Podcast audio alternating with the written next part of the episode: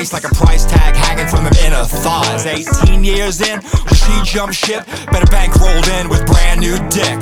I get it, honey, I won't sweat shit. I'm MC Hammer, broke, broke, choking the mic just like Rick. Slicker than the sickest dope sling spit. Crippling the mic when the voodoo hit. This is Curious G.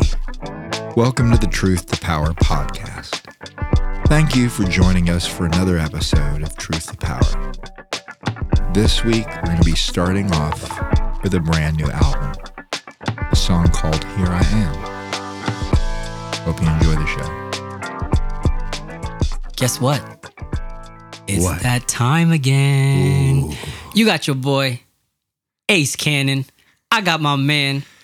Curious G. Here we go. I think I got my voice back a little bit. Nah, you, I would say 95.9. The sickness gets on top of you, dude. And to do this show every week is hard, man. Yes, it is sometimes. It's hard to keep coming here every week. Not that it's hard to come here, it's hard to have that commitment in the world we live in. Yeah, definitely. Hmm. I feel like, oh, I thought you, I was like, do I have a, is there a fancy segue to this? Well, there is. Oh, no way. I got some shit coming up the pike. Here we Just, go. What the fuck does that mean, coming up the pike? What is a pike? You know what? I don't know, but I uh, I just think of Pike Pike's Place, Pike Place. Maybe it's I, it has to do something with water. I'm guessing. You- I think you're right. Yeah. That sounds right. Viktor Frankl. Victor with a K. Victor. Um, he was a neurologist. He was a psychologist and a Holocaust survivor. Mm. And he wrote a book. Um, and he said, when we are no longer able to change a situation, we are challenged to change ourselves. So I, I bring this up for a specific reason. Today we're going to be talking about something more of a social topic, psychologically, I guess. Resilience. Mmm. Resilience. Are you a resilient motherfucker? I always pick myself up if I'm down. Mm. I say I can't. I'm not gonna stop. I fucked up too many times in my life. If I would have stopped back then, what's the what's the fucking point? You got to keep going, man. It's all right. Like now, my life. One of my lines is like, "Ain't no one gonna stop my shine." Mm. You know. But I had to teach myself that it's easy to give up. It's very easy. It is. Yeah, but it's hard to pick yourself up. It's not mm. easy. It's hard. But when you do it and then you end up coming out on the other side, maybe of the pike, you you you just feel stronger. Coming down the pike. What the fuck does that mean? I, I got to find this out. Hope the bitch is on his phone now. Uh, Of course. I gotta, Motherfucker, we're, you know, we do shit quick around here. You can't fuck around and just say shit. nah, nah. I'm just sitting here. So actually, I I wrote a script every single week. No, I'm just messing with you. So pike, Yes. What is the pike? Coming down the pike. a long-bodied, predatorial freshwater fish with a pointed snout and large teeth That can't be of what North we're talking America and Eurasia. N- n- not Okay, coming ja- down the pike. That No, okay, that no, that, okay, that wait, doesn't make motherfucker Coming down the pike. This is the way we're going to start our show. This is how bad we are. Do you remember the first episode, people, where we forgot to introduce ourselves for 20 minutes? Now, this is another rule that we're probably breaking, I'm sure. Looking shit up. Looking shit yeah, up. yeah. yeah. Well, I had to know too because it's going to be on my oh, mind. dude, it's, gonna, it's not going to leave me alone. So say coming down the pike means going to happen or appear soon, obviously. But there's the okay. I'm, I'm Don't going. have nothing to do with water. All right, here we go. Next thing. Um, okay, as the as okay, connect. Oh, shit. Okay, turnpike. Coming down the turnpike. That's what it Oh. from. Oh. So it's yeah. So the use of um, down the pike describes the arrival of the unknown. Okay, so right. that actually is going to tie into what I'm about to say next. Oh man, and that wasn't planned. Let's go. Fuck no, Let's dude. go. I want to get back to Victor in a second because that motherfucker survived the Holocaust, and I felt like he had some shit to say about that. But here, here's here's one of my thoughts that tie into this thing. It's a mark of an educated mind to be able to entertain a thought without accepting it. Yeah. Now you got to wonder what these things have to do with each other, with resilience and and all this and that. But you know, you take this dude Victor here, right? Um, Holocaust survivor. He he lost his whole family, by the way, Okay. right? And he was in the middle of something that he couldn't change, and he had to change himself. I think if he didn't, he wouldn't have been able to be resilient enough to make it through.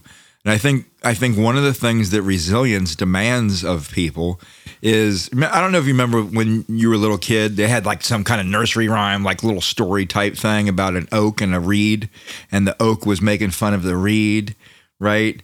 Because he was so big and strong, and the little reed was like flimsy, right? But a big storm comes and the oak breaks and falls over down, but the reed just kind of bends in the wind, touches the ground, and, and comes out of the storm fine. That's resilience, you know, to be able to bend and go with the flow type stuff. And I don't know if you're in the Holocaust, if, if it's as easy as all Yeah, no, no. that, Yeah. but you know, um, don't believe everything you think. You know, um, sometimes the world changes and and turns on a dime, and sometimes the things that we think and believe also change and turn on a dime, right? And I think that a lot of us, for me, a lot of us were in the middle of a reality before COVID, and things kind of turned on a dime and changed. Um, right before COVID, I was up in Canada and I was playing in two bands. Both bands were getting ready to make albums, and they were rock bands. I wasn't doing this rap stuff, right? And one of the one of the bands we were doing all my music, right? It was all my songs, and um, it takes so long to get to a point where you're ready to put out an album and and teach people and and you know this is my song and and get it to where it sounds good and all that kind of stuff. And um you know i felt i felt like a lot of the wind in my sails was gone when i went down to take care of my mom and then covid hit and i got stuck down there for 14 months. Bands fell apart right? I was actually like do i want to try to get music going again? I didn't even know if i could you know i'd been um playing music since my 20s and um in my late 20s i was having a lot of success. Um i actually had an uh a bass teacher that wanted to put me with his buddy which was the biggest agent in florida. There was an opening for a band that he wanted me to audition for and all my music equipment got stolen right before the audition. The band i was going to audition for was a fucking uh band that was playing around the state of Florida. They were a big band in Florida, but hadn't really made it. That band was Marilyn Manson. I had an audition with those motherfuckers back in the day. Got all my shit stolen. I got close a couple of times. Um, I was with a band called Sacrificing Mimes, and we were going to get signed at one point in time, and the singer backed out two weeks before the studio. you know, and to hold on to this music stuff, right, um, has been difficult when when my mom passed and I came back here to Washington, I looked up this dude Rob. Um, he's the music producer I work with. Now I had met Rob uh, working with a rapper named El Rock. Um, I kind of got in that circle. I was writing a script for a, a music video that El Rock was going to do, and I kind of got to know Rob. I got to know a couple of other people, but Rob in particular, and um, I recorded some bass guitar over at his house, and I recorded some guitar over at his house, and a couple other little things. And he ended up making a mix, a beat out of some stuff I did, and I liked him. I liked him personally, not just professionally. And at the time, he was doing his studio out of the closet, like he had a closet like that Yeah. that he had soundproofed, and he had some motherfucking dudes come through there. You know, not just flash in the pan rappers, but some dudes in his fucking closet, like El Rock. Mm-hmm. Right, this motherfucker was top notch. And um, anyways, I looked him up when I got back here, and it was just in my mind. I I've got to try to do something a little bit different because I wanted to get out some of these topics that I've been rapping about. Right, this is the resilience that I'm getting to. Not just that, but also holding on to the vision. And when I first called him, I said, "Dude, I don't know if I can do it." But when I was in high school, I used to uh, I used to write lyrics for every band in my high school.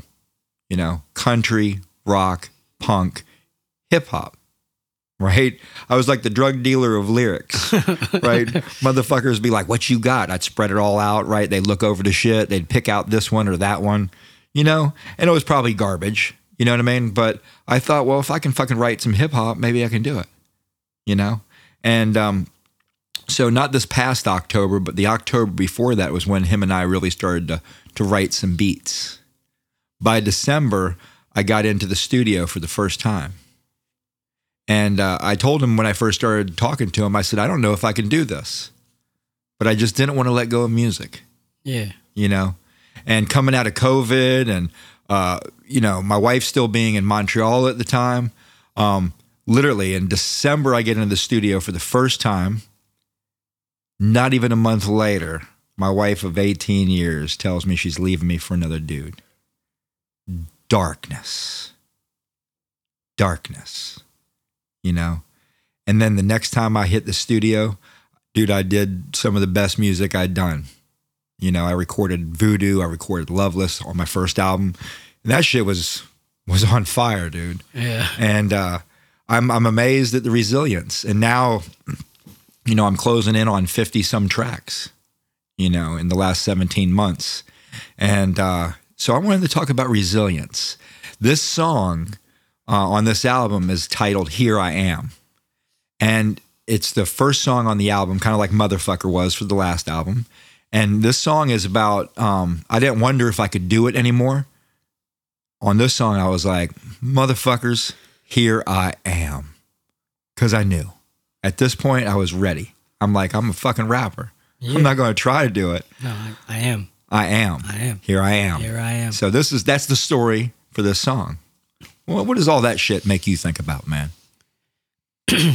Well, resilience is, you know, like I said earlier, it's not giving up. It's having faith in yourself, knowing that the goods are there. Like they are there. You know, you just, some things just didn't work out. And life is funny like that. When you were actually talking, I was thinking about my job. Mm. And my job is very easy on paper. So, I mean, I'm not sure if I've ever actually spoken about this exactly what I do, but um, I do business development for an executive recruiting firm. You're a headhunter. Yes, I'm a headhunter. And I look for talented people and I get them high end jobs. Well, it sounds easy, but you know, you find a person, you find a company, they interview, they get a job. But, you know, there's cold streaks. Like you Mm. can go, you know, we do week by week and you can have three bad weeks and one really good week. Mm. But you can't give up. You know, you have to keep going. Every nose closer to yes. Yes, exactly. I always tell people a funny line. I go, well, I'm in the, you know, and if you know, if you don't want to do something, it's okay because I'm in the business of hearing no. That's the way I date. Yeah. Well, welcome to my life. I didn't realize how uh, close my dating life and my uh, work life are to. Uh, you know, oh, I just got to hear a few more no's before I get that. Yeah. It's coming, baby. It's coming. oh shit. But but yeah, so you know you can't give up. And the same thing, you know, growing up with, you know, playing soccer, um, you know, I you don't have good games sometimes. You don't have good days sometimes. But but you know it's there. You know, and it's just you gotta just like I say, keep moving forward. Cause there's you can't change the past. As cliche as that is, you can maybe try to re you know look back and see the things that didn't work and mm-hmm. maybe not do those things again. Because you know it's easy to do the things that are comfortable. But if the comfortable is not working obviously you need to get a little uncomfortable. Yeah, like our last episode, comfortable with the uncomfortable. yes hmm, segue no i guess that's back No, this shit wasn't planned. It just all seems to tie in. It's the yeah universe. well it's the reality of the universe hey Uh-huh. man there you go again Shit's coming down the pike. Yay! it's a fish. Yay! um, but but yeah, man, it's just like there's there's something to be said about you know that rise you know rise of the phoenix kind of shit. And I know I've said this on here before, but the reason why Disney stories are so dope is because it's always the hero having to overcome some shit Mm-hmm. to get to the next level of his life and actually become the hero. So, and you know, it's always about being the hero of your own story. No, everyone wants to be the fucking hero. Ma- Maybe not everybody, but a lot of people want to be the hero. you know, and know that they're making and contributing a massive amount of influence in a positive way. I don't think anyone, well, obviously, some people could care less, but but yeah, it's just really just picking yourself up, reevaluating, refocusing, and let's go again. Because I'm not gonna I'm not gonna stop. Um, there's no such thing as failure until you give up. You know, I always say it about the stock market. You don't lose until you take your money out or cash out at zero. But but you just don't lose until you take your money out. That shit can flip the next day. Well, resilience with the economy is a little bit different. Well, yeah, but I'm but I think it's still the notion of there's a chance. You know, there's still a chance to redeem yourself. And the same thing with life. Like you still have a chance as long as you're alive, you're and you keep moving forward, you have a chance to redeem yourself. So you hear a lot of rejection in what you do. Yes. Okay. How do you personally deal with rejection? I'm oh, well, in my job, I just move on. You move on. What Because- about in, in in your personal life? Yeah, that's that's way different because that's actually what matters. You know, if if I if my job is what defines me, then that's you know, it is what it is. But I don't I don't believe that my job defines me. You know, it's nice that I have it, absolutely. But in my person like but if I lost my job tomorrow, there's gonna be another job. You know, so you gotta pick yourself up again and go. But in my my life, um, handling rejection was very hard when I was young. Um, unfortunately, my my stepfather was well. One, my dad left, so you know I had to, eh, you know, I'm still dealing with that shit today. But so he left, and then my my stepdad was like really verbally abusive towards me, and I didn't really notice that. But like I told myself, like if I can maintain this, if I can get out of this, I can survive anything. Like that's how I thought in my head, because it wasn't a, wasn't the best. You know, as great as my mother is, you know, she was still in a household where he was paying all the bills, he was doing most of the things. Even though my mom was working, he was still the head of our household. Yeah. And his his rules kind of went. And but I told myself like, you know, keep going, man. Like only do what you can control. You know, school, you know, ac- activities, my extracurriculars like soccer and basketball. And, you know, I got really good at I mean, not really good, but I got above average at soccer because I put so much work into it because I didn't want to go home. So I was like, I channeled myself in a different way. So when something bad would happen and like I was rejected, I felt rejected. Like I went to do the things that actually made me, you know, validated and felt good. Because no one wants to feel like shit, and that's the truth. See, I, I feel like we can't always take rejection personally. Yeah, absolutely. You know, when I when I was uh, with my wife, yeah, I was 18 years. We were together, and um, she told me um, that she had met another dude. Right now, I had only uh, wanted to go take care of my mom for 14 months, but at the end of it all, I, I had to come back to work.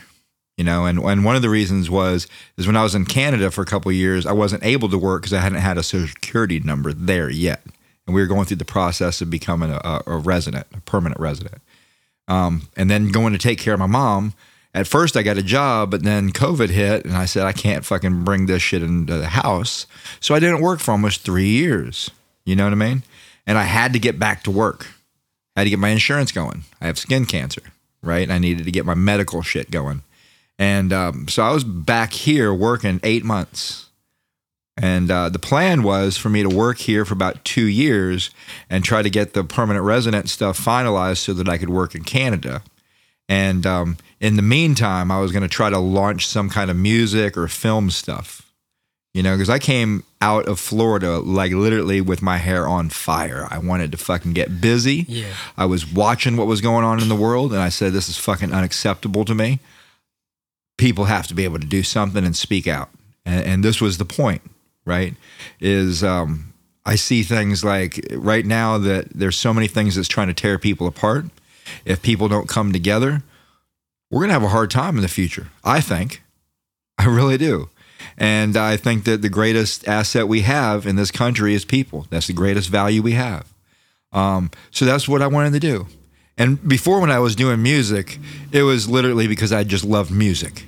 You know what I mean? Like, Yeah. like I just loved music. But I came out with a purpose this time. And, um, you know, just as I'm getting going, she drops this bomb on me. And um, ironically, I was getting a series of four different operations for my skin cancer. And I was, the day she told me I was an hour and a half away from my second operation. You know, and uh, dude, it, when I went and I'm sitting there getting the fucking cancer shit cut out, I felt like I got two cancers cut out that day. You know, and, and not that we had a bad marriage, but what was on my mind is if you don't value me, the person that raised your children, the the person that's been there and supported you and has been a good dude for all those fucking years, you're never going to value me. And my first thought was, I value me. I'm going to take me someplace else. I just didn't know where I was going, you know. And this is where I where I bring in the resilience thing. And this is in this song, like in the in the second verse, it's all about that ending relationship. Because in the middle of me realizing I could do this shit for real and knowing which direction I wanted to go with my my passion, I'm losing my foundation. Yeah. You know what I mean? Yeah. And uh, I think this is the biggest question we can ask ourselves when it comes to resilience. What am I going to do now? Yeah. Mm. Facts. I've talked about Eckhart Tolle's The Power of Now all the time. It's like oh, shit. the only thing I have is now. Now. Now. Now. That's it.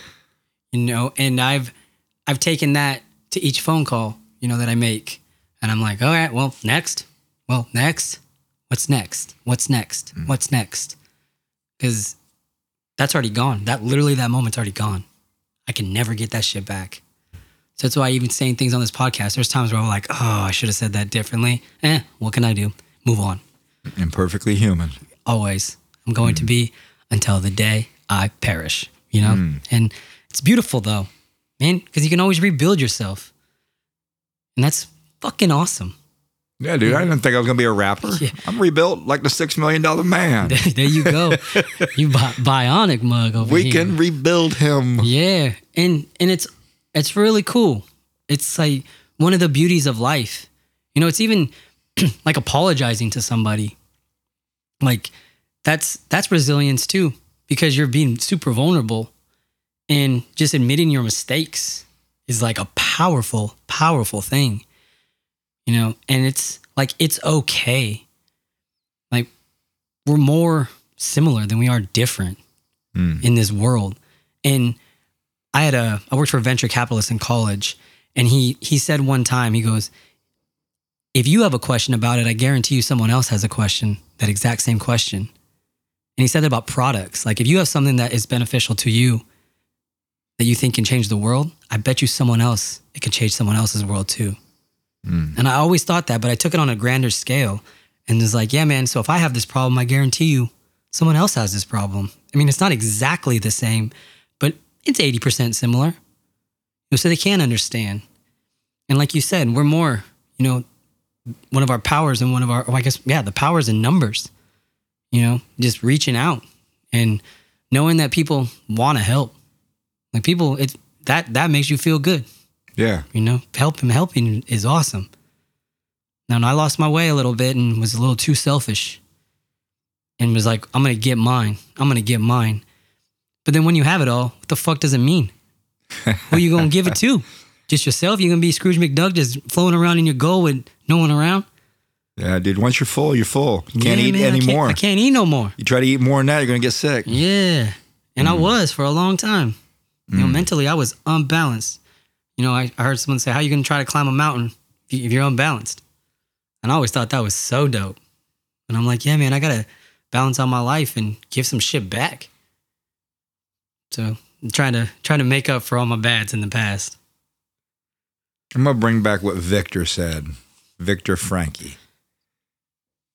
When we are no longer able to change a situation, we are challenged to change ourselves. That's that's some deep shit for a Holocaust survival. Yeah. You know, like he he had some shit that he could not change. Lost his family, Mhm. couldn't change it. I mean, the dude could have fallen fucking apart. You know, not wrote a book. Yeah. you know what I'm saying? Um, I guess it sold like nine million copies or something like that. Um, but the the dude, um, his voice carried is what I'm trying to get at. His voice carried. I bet you when he was there in in you know in the camps, um, I bet he wondered if his voice would ever reach past that place. Past that fence. Yeah. Yeah. And he- whatever it was that he was able to do to keep going, he kept going. And his voice carried. Here it is carrying more, right? You're talking about it today. talking about it today. So we never really know the effect that we're going to have on the world around us when we begin to talk. Mm-hmm. You know, like this show, we don't know how far it's going to go. Nah. have no idea. I mean, because I mean, I told you this before. Like, I don't, I don't know anything about the numbers. Mm. I'm just here because I feel like I'm doing something good. hmm You know, and that's all I can really, that's all I can do. Be the best version of me. You know what I think about when it comes to numbers? I, I think some people, when they look at podcasts, they're going to sit there and be like, "Oh, you know, you know, that that first episode, we don't know how many people are going to listen to it, right? More people are going to listen to it than have listened to it. Mm.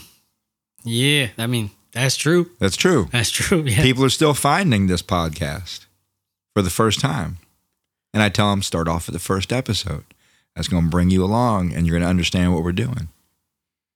Yeah, I think about the same thing with, you know, certain books where, you know, Monet never knew he was, you know, during his time he was shit. Mm. Now he's regarded as one of the best impressionist painters of all time. You just never know. And music, there's probably music that you just you, you you find it later in life. It means something to you. It's like you're saying, you just don't know the impact that you can make on people or on society or on anything, you know? And on the flip, I mean, people could hear stories about you later and realize, man, that guy wasn't such a good guy after all. You know? oh, that's true. They How many heroes do we have that get, oh, surprise? Oh, hey, yeah, Christopher Columbus when I was growing up was great. Mm. Now I understand he just created genocide. Hmm You know, what an asshole. You know, Look at OJ. OJ. OJ. I mean, dude, if the glove don't fit, you know. no, but, you, but I mean, you're right though. It's was it a lifetime to make a reputation, a second to destroy it? Bill Cosby. Yeah. Well, I Amer- like Bill Cosby. America's dad. Dude, I like, well, you know, I, I liked him ish. Yeah. I liked him ish. I was really more of a Richard Pryor, George Carlin type dude. And I remember what Eddie Murphy said is he got in trouble from Bill Cosby. Yeah. Bill Cosby called him up and gave him some shit Yeah. for saying words like motherfucker, like we say on this show. Yeah. Right? And uh, he called Richard Pryor, and Richard Pryor says, Tell him to shut the fuck, Fuck up. up. Yeah, yeah. I thought I was like, fuck you, bitch, or something like yeah, yeah. Tell him to shut the fuck up. Yeah. But it is, man.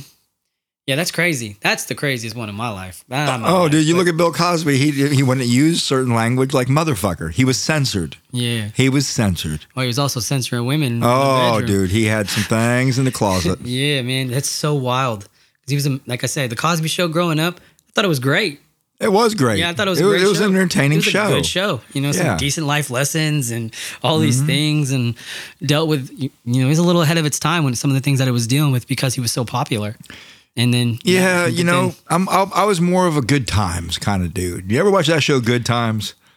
I I I haven't. I know the show, but I've never actually sat. I mean, I've watched maybe a couple clips here and there. Now that I Oh, found on the dude, that shit was but that shit was something because they were in the projects, they were in poverty.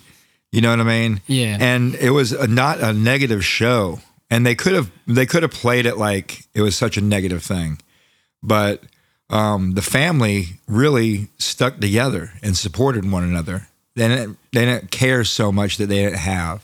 They had good times, man. Yeah, it was just a little. It was a little bit before my time, so I never, I never watched it. Even the Cosby Show, I watched later on in life on like Nick at Nite. Hmm. You know, so I never watched it because I was single digit, real young, like five, four. So I just didn't understand. But I grew up like on the like more so the Fresh Prince. Is like what I grew up on. Hmm. Okay. And, yeah, so that was more me. And I, I mean, I would watch every week with my mom. You know, we'd watch it every week, and I thought Will Smith was like the dopest dude in the world. I was like, you are so fly, man, and how you turned out. And he's doing all right these days. He slapped the shit out of that dude. This- yeah, yeah, yeah, yeah, yeah. you can have your opinion on that. anyway, Yeah. We'll, we'll get into that at some point, I'm sure. But let's get back to this resilience thing. So, one of the things I started to find out when I was doing my research here as I, I a lot of things started coming up that were connected to Buddhism, right? Like some of the stuff that they say to be resilient, you got to have an open mind. Yep. It's one of the things to becoming uh, resilient and going with the flow. Like as a Taoist, I suppose that would resonate. Um, uh, but to be patient with life and optimistic. So all these things, like it, it, resonates with me that Buddhism, Taoism, like some of those Eastern religions. Um, one of the big things that talked about too was alone time. You know, to be able to achieve focus on what's really important and to let yourself heal. And I spent a lot of time in meditation when Lynn told me. You know, and the reason was is I honestly she was my hero. You know, in this state she won uh, Woman of the Year in this state. She won Humanitarian of the Year in this state. And I looked at her like this is the greatest woman I have known in my life. Hmm. Right? And I wanted to be more like her.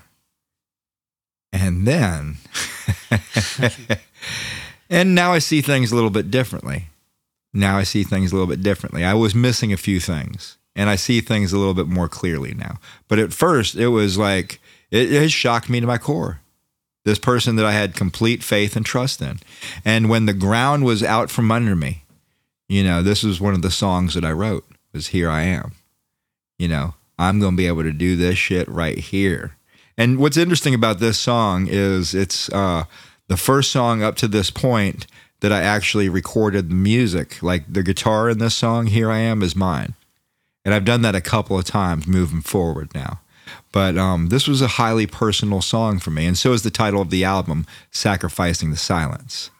You know, um, I felt like not only here I am with this music, but I have a purpose and I'm going after this shit. You know? Mhm. So that, that's kind of the, the the song here. But um, getting back with the Buddhist idea, you know, um, it's funny how these Eastern religions they they talk about so many different things than what the the Christian religions that I grew up with talked about, right? Um, I don't really remember a lot of conversations about going with the flow and da da da da out of Christianity. I got different type of shit from that. It's this is God, this is the way. There is only one way, Yeah, you yeah. know, and either you're gonna be in or you out. Yep. You in or out. That's it. You know, rigid, rigid. Yep. You know, there was no bend. The, o- the only thing that I, because I think this is in the Bible, like this too shall pass. I don't know. I know. I don't remember that shit in the Bible. Oh, maybe not. Maybe I was just giving it too much credit. I think that's someplace else. Yeah, maybe. But that's when you were reading and talking about the you know Eastern philosophies or Eastern religions. That's what I thought about. Like this too shall pass. Hmm. But I've uh, thought about it, the positive and the negative. You can feel good sometimes. You're not going to stay good. And That's the reality of life. But it's having the resilience and just rec- you know, just recognizing what's happening and accepting it. You're like, yeah, man. Sometimes, what is it? Sometimes the best solution is to do nothing. Hmm. And sometimes you get a when when when the situation won't change, like Viktor says, Yeah. you are challenged to change yourself. That's what I thought about too. Is like he's like, all right, no, this isn't going to change. Mhm. This is where I am, so I can't be the person I was when I before I got here, because it's not going to work. Like, I'm, I'm, I'll probably die, like quicker. Mm. But if I can stay afloat, go with the flow, adapt, mentally get myself stronger, have hope, faith that if I can do this, I mean, I'm sure after he got out, that man was a strong motherfucker. oh, I'm sure. Like nothing could nothing could break him after that. Hmm. No. And I and that's a you know, it's an attractive trait, I, I think, in anybody. You know, not necessarily in a you know, relationship, like sexual relationship or anything like that, but it's an attractive trait when you see someone pick themselves up. You know, and that's what I always say. It's, you know, you want to, oh, we got, think we have some fans doing a hip hop concert outside. yeah. But it's the old resilience of, you know, just, just figuring it out or at least to the best of your ability. Cause I'm not sure we ever figure anything really out, but, you know, just doing it. And it's just, it's so, so cool. And you know, co- coaching soccer, you would see that kids who couldn't do things but didn't give up. And I was like, bro, that's resilience. Like I'll never forget this kid Riley. Bro, he was not good at all. Mm. But I worked with him all the time. And he ended up making the play to save our undefeated season. And and he did he did everything right. You know, got in defensive stance, didn't let the guy juke on him. You know, he tackled at the right time, used the sidelines, and he pushed the kid out. And I was just like, Riley. And it made me just like, I still get goosebumps about it. It was a moment in my life where I saw a kid not give up. And like, I'm like, bro, you're the mm. fucking man. Like, you know, mm. and we did everyone pushing him, and it was like his moment. Because for how many mistakes he made all season? I mean, he gave up numerous times goals where people knew that he wasn't the best. And oh, Riley, Riley, Riley. And I said to my team, I go, just wait. There's gonna come a time. He's gonna do something, and he did. And it was just the coolest moment. It's one of the coolest moments I ever had in coaching. Same thing with this kid William. Um, scored the game-winning goal to give us the undefeated season in our last game. It was tied. You know, we were down. Um, he, no, we were tied, and he ends up getting the ball over the top. And instead of going out like he would always do, he cut inside, scores, and he ran over to me and he's like, "Coach A, it fuck." I, mean, I think he even cursed. He's like, "It fucking worked, man." You know, he's like nine years old, but it was it was just so cool because you see you see kids not give up. You know, and it's easy to give up as an adult because you've been beaten down so many times. Kids haven't as much, and they have everything provided for them. And these were decent, well-off kids, so they weren't struggling. Yeah, yeah. So it's like they weren't looking for food or anything. But just to see, like, just to see that happiness is real. Doesn't matter, you know, race, creed, social. Like, like it's real. You know, or someone getting a scholarship out of the hood. Yeah. You know, it's just like they didn't. We like up. to see that shit. Yeah, hell yeah, man. Everyone loves to see a train wreck, but they love to see the comeback story even more. Mm-hmm. You know, and that's resilience, bruh. Like they don't give up. You ever heard of the Hope experiment? Mm, no. So there was something I think it's called Utopia 26. It was these experiments that they did with with rats and shit. Oh, yes. We have talked about it. I know Yeah. exactly what you're talking about. So the Hope experiment was this: they put a bunch of rats in water and shit, Yeah. and and those motherfuckers drowned after about 15 minutes. And then they took another group of rats because you can't take dead rats to do that. they took another group of rats and then they did the same thing. They put them in the water with no way to get out. And just before that 15 minutes, when the other rats gave up and let themselves drown, they pulled those rats up out of the water, yeah, yeah, yeah. dried their motherfucking asses off, gave them some rest, gave them some food, said, All right, player, you're cool now, right? Then next day, put them back in the water. And guess what? 15 minutes pass, half an hour, an hour, five hours, 10 hours, 24 hours. Those motherfuckers are still swimming. 48 hours before they started to fucking drown. 48 hours. Yeah, because they're just exhausted after that. But Yeah. but still, But they had hope. hope, baby. Hope. They thought somebody was going to come and save them. Now, my question is is that how we're feeling as Americans? Is somebody going to come and save us? Man. oh, oh, I caught I caught my motherfucker with a left. Yeah, bro. you didn't see that? He was watching the right. I was like, yeah. Oh. Oh, Oh, hope. shit. We got hope, Shit people. got We real. got hope. I hope that somebody does. Are we resilient? well, we're all still standing. Mm.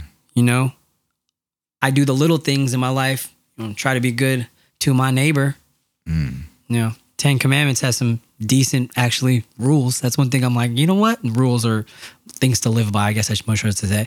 Like, yeah, there's some things on there that are all right. You know, I don't have to believe everything, just like Professor Craig Mason told me. Mhm. But you know, listen to what some people have to say.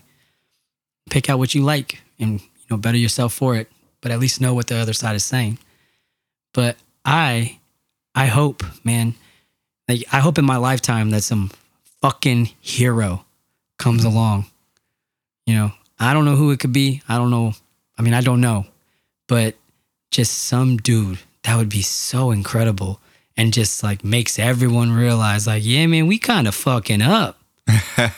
You know, I don't know if it is going to be one dude. I think that I think that people have to kind of realize that what we've been doing for a long time hasn't been working. Yeah. And one of the things is we've been believing these stories that these fucking politicians are telling us, right? Oh, yeah, so you, you mentioned Disney earlier, right? I went to screenwriting classes. I went through film school. And one of the things they said in the story is you want the character to have a character arc to change because you don't want that character to be the same person at the beginning of the story as it is on the end of the story. And and it was almost it was almost a must. You know, there's some stories like James Bond, you know, before he became a pussy. Um, you know, he didn't ever change. James Bond was James Bond. yeah. And uh, Forrest Gump was Forrest Gump. They didn't change as characters, but they changed everybody in the world around them. They changed the world, right?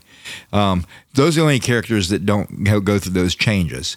But most characters, they, they change. And I think, and I've always believed, one of the reasons why we have this as part of our tools for storytelling is because we want to sell the idea of change to people that really, a lot of times, don't change much. We stay in our lane. We do the same things. Yeah. You know what I mean? It's like here in this country, we have freedom. Do we use it? Because right now, they're full of shit. They're full of shit.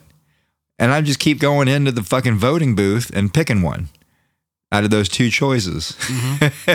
what do you want? The green apple splatters? Or do you want the fucking uh, the, the tough turds?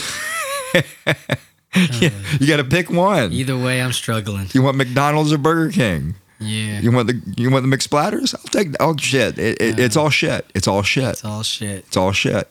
And eventually, we're gonna have to stop fucking putting our faith in these motherfuckers and have another plan.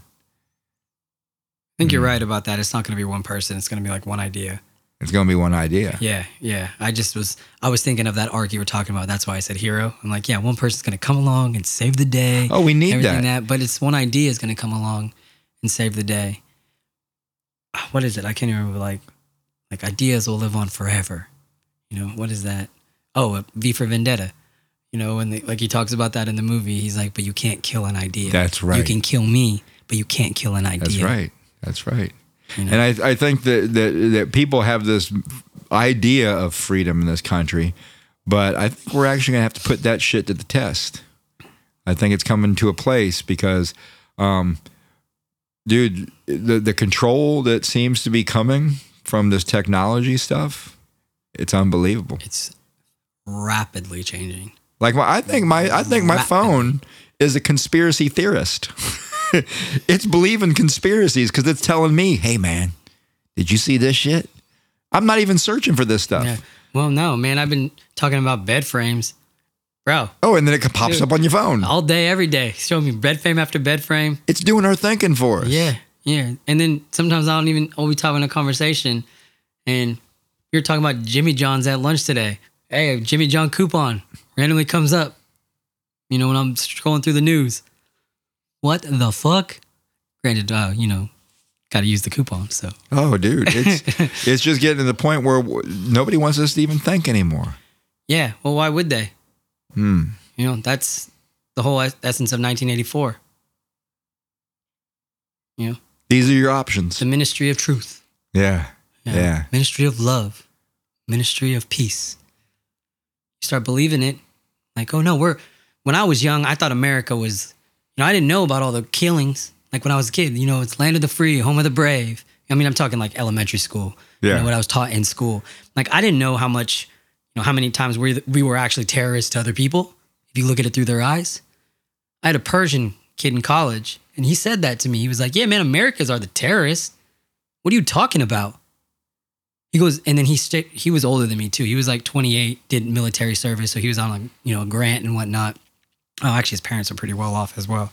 Um, but he said that he goes, you know, everyone is a terrorist to somebody else, Yeah, dude. and it's like it's all fucking perspective, bro. You know, and he goes, and you wonder why people hate America? Well, these innocent kids were just playing soccer. All of a sudden, they come home and their house is burned down, or their house is blown up. You know it's America, so why would you not hate them?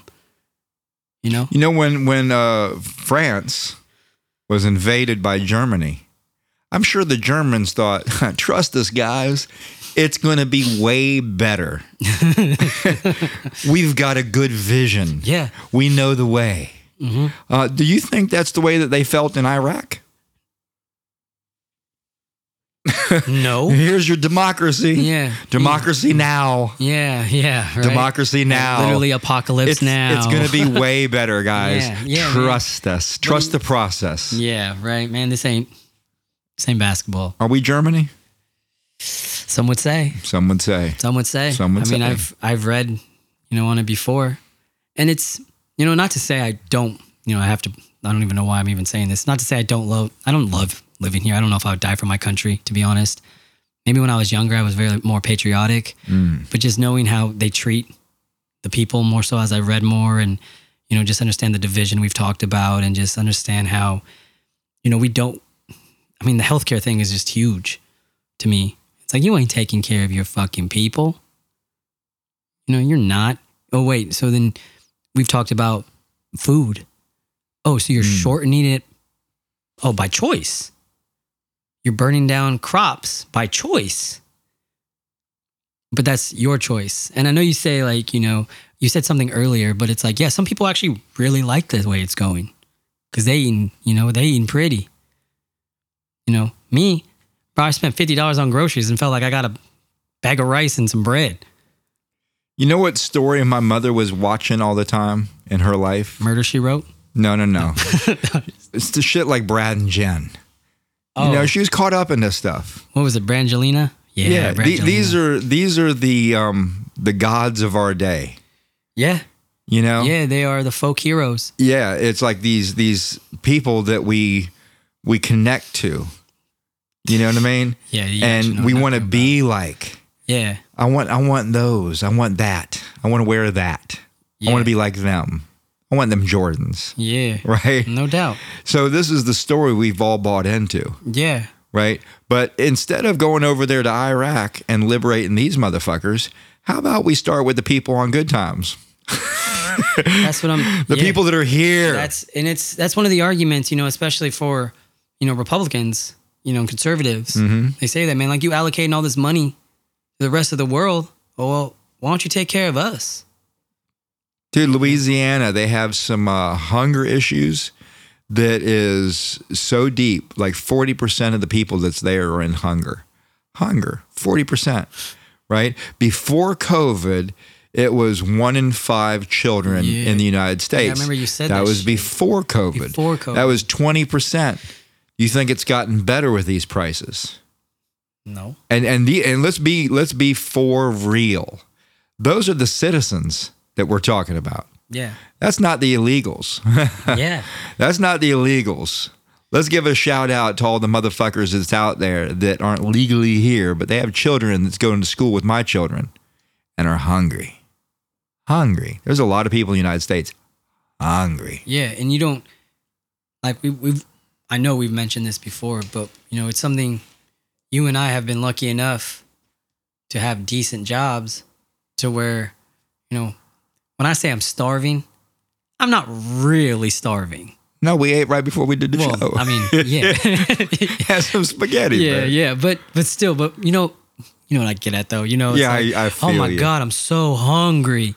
It's like, bro, you could lay off a meal or two, bro. You you Mm. get kind of soft, you know. But that was a joke, horrible joke, by the way. And but it is, man. There's so many things, and that's why the love and hate word for me is so crucial.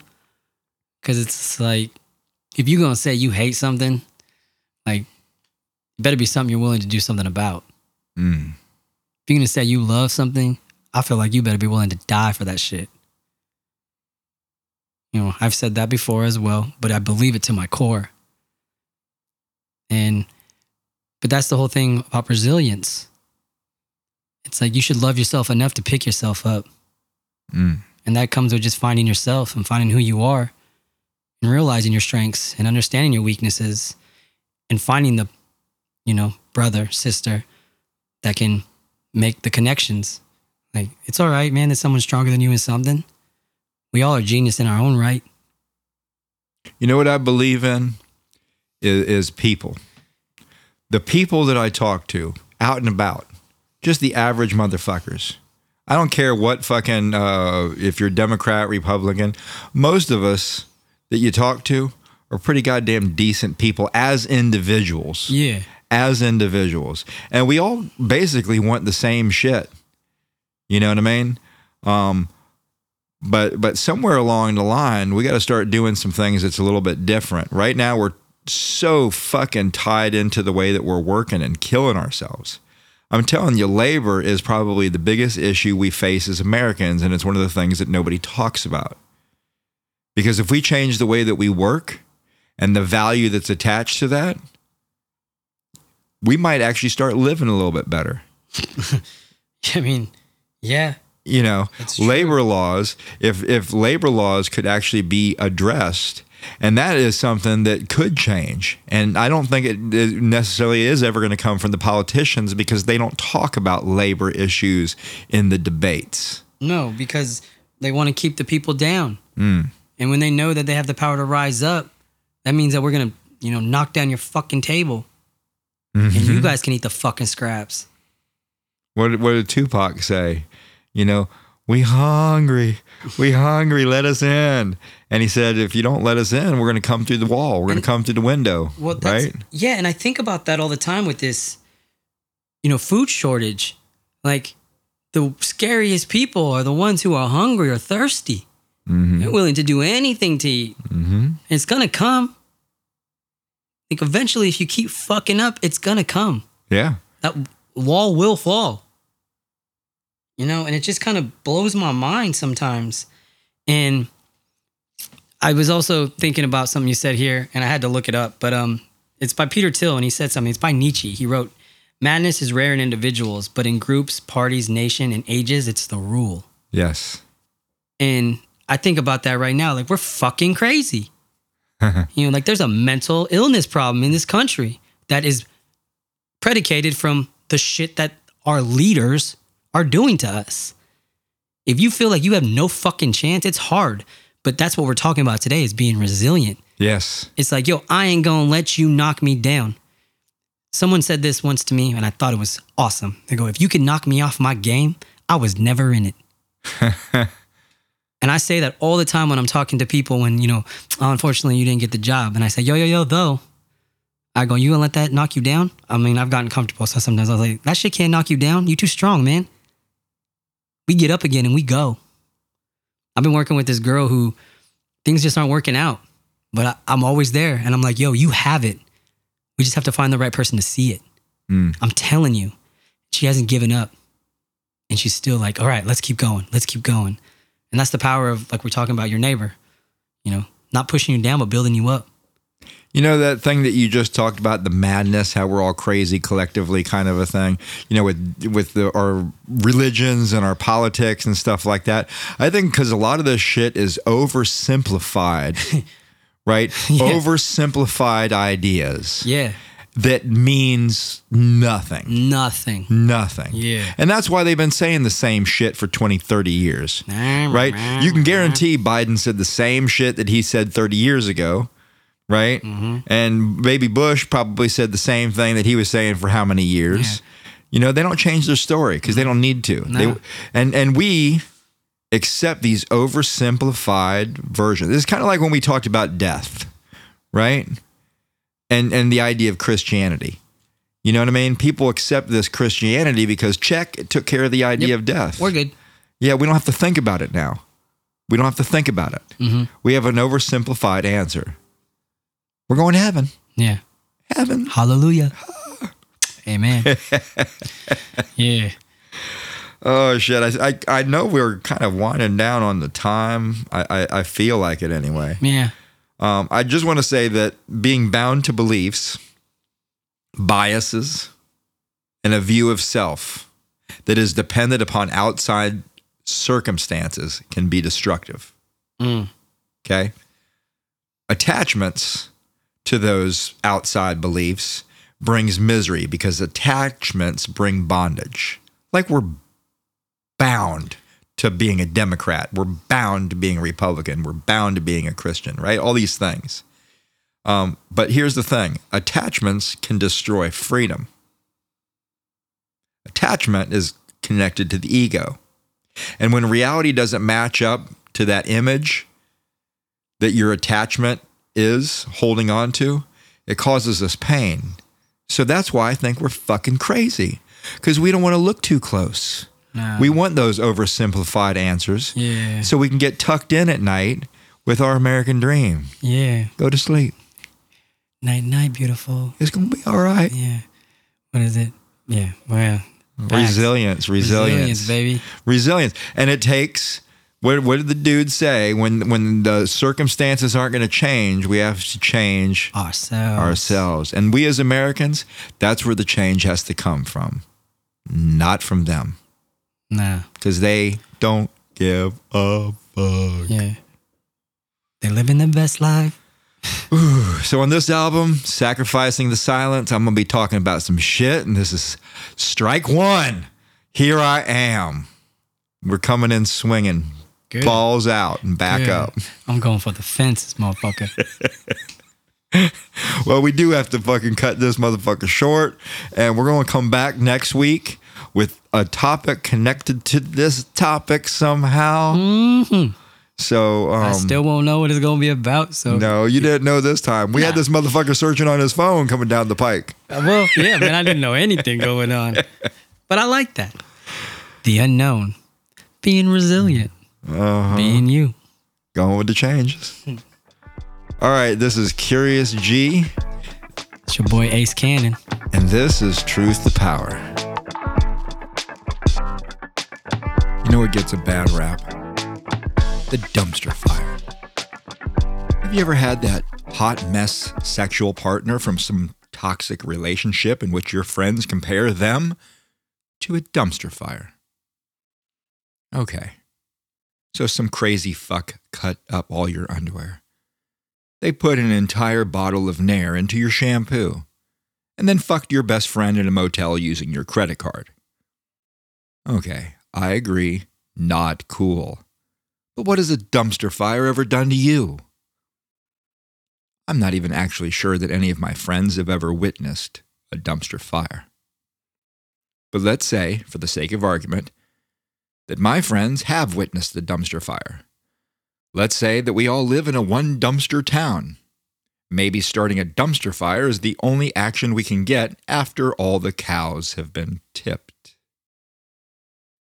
How could they compare this insignificant other to burning mounds of trash? People compared our 2020 presidential election to the dumpster fire. Was that even fair? I mean, come on. Is it comparable?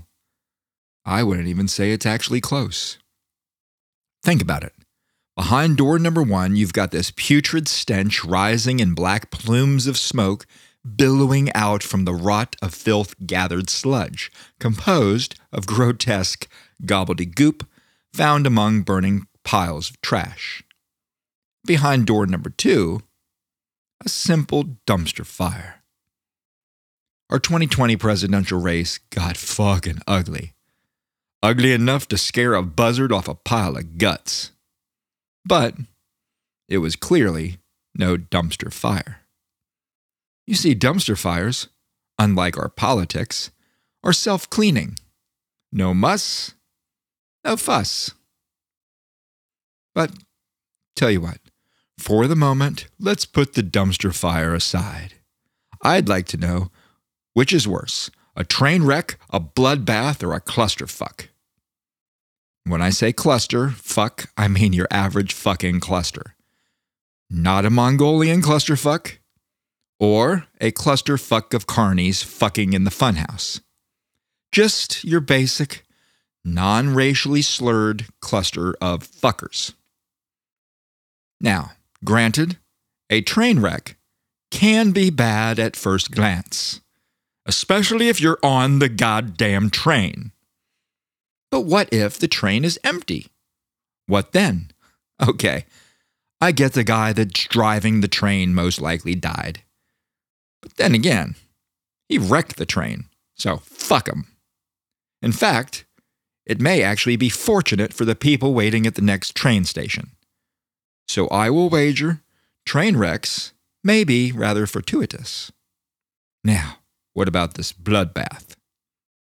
Sounds gnarly. Bloodbath. Do you recall the Blood Countess from the 16th century? She was a notorious Hungarian noblewoman named Elizabeth Bathory, called the Bloody Countess. With a name like Bathory, she changed the world from using the word tub to saying bath.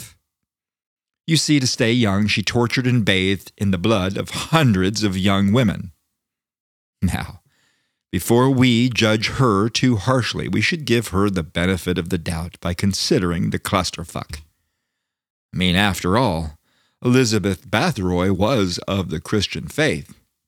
Perhaps the girls that she killed were sinners and had it coming. Perhaps she was just going Old Testament and doing God's work. Just for the sake of argument, to unbiasedly judge between the bloodbath and the clusterfuck, let's do some comedy science math. Now, most people have about a gallon and a half of blood in the body. Well, not counting people in politics or my ex wife. The average bath is around 80 gallons. Because I trust science, I have subtracted the amount of blood that will rise getting into the bloodbath so you don't spill blood all over the tile. No one needs that shit. You would still need about 45 people to have a rejuvenating bloodbath. However, since the source of blood had been young girls, perhaps maybe we could assume that they have less blood than the average full grown person. So let's round up to an even 50 girls to fill a blood bath. Honestly, we don't know how many baths the Bloody Countess would take. So let's just calculate one blood bath versus one cluster fuck. Just so none of y'all get more confused than a moth flying around inside of a mitten, I'm going to make it simple. You don't need to check my math. That would take a real honest to goodness bloodbath for scientific integrity. And really, who has the time? These are only estimates. Now, to make a comparable version between a bloodbath and a clusterfuck, I needed to understand if a cluster was a side that, size that we could measure. Turns out, a cluster is a group of people positioned closely together. First thing I thought about was church. But then I realized that people don't fuck in church. Well, at least while most people are there. Therefore, not a cluster fuck. Just a cluster. Still, if anyone hears anything on the church fucking front, let me know immediately. I may once again find religion. Then I thought, where would large groups of people gather close together with a chance of fucking. Oh, I get it. A rave concert with an assload of Molly. Of course. Perhaps a Fatboy Slim concert. I would also accept Prodigy if the drugs were good, but honestly, I find them to be overplayed boner killers. Still, if I could engage in a quality cluster fuck, I really wouldn't care if you were playing Moby one of the larger Fatboy Slim concerts held 250,000 fucks. That is a sizable cluster fuck. Still, we want to know which is more awful, based solely on the numbers. And I would say that the cluster fuck beats both the train wreck and the bloodbath with just one show. Still, no deaths so far in any cluster fucks on record.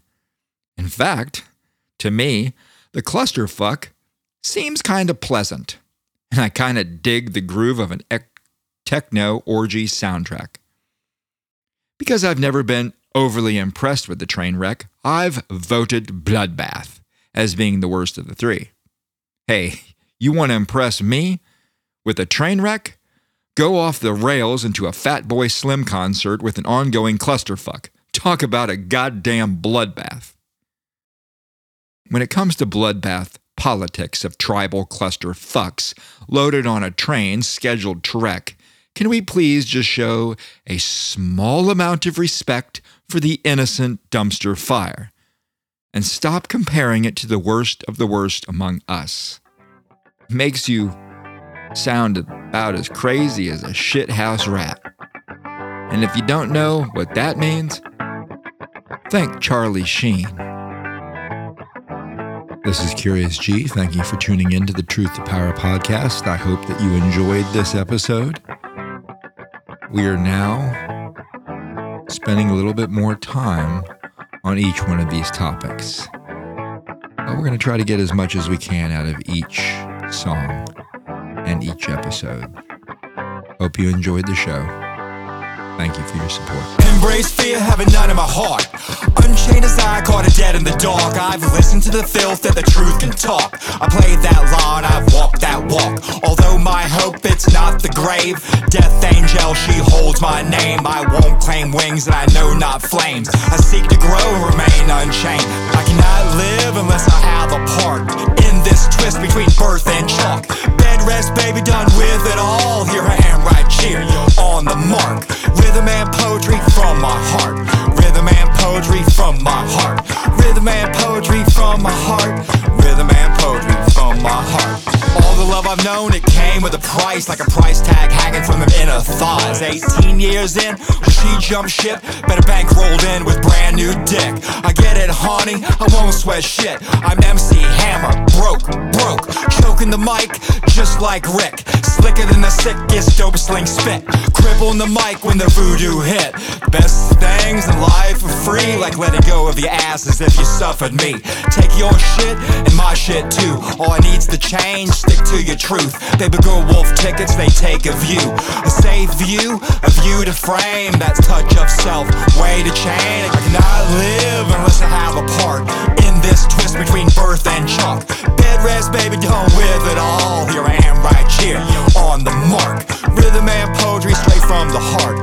Rhythm and poetry from my heart. Rhythm and poetry from the heart. Rhythm and poetry bumps the dark. Thumping quick like the drums in my heart. Rhythm and poetry ignite the spark. Embrace fear, having none in my heart. Unchained as I caught it dead in the dark. I've listened to the filth that the truth can talk. And I've played that lot, I've walked that walk. Tick tock, walk that razor road. Ruckus, ridden, crippled, cold. Street side, bright light, great unknown. Hell yes, rapper tracks when you bare your soul. Oh yes, rapper tracks when you bare your soul. Oh yes, rapper tracks when you bare your soul.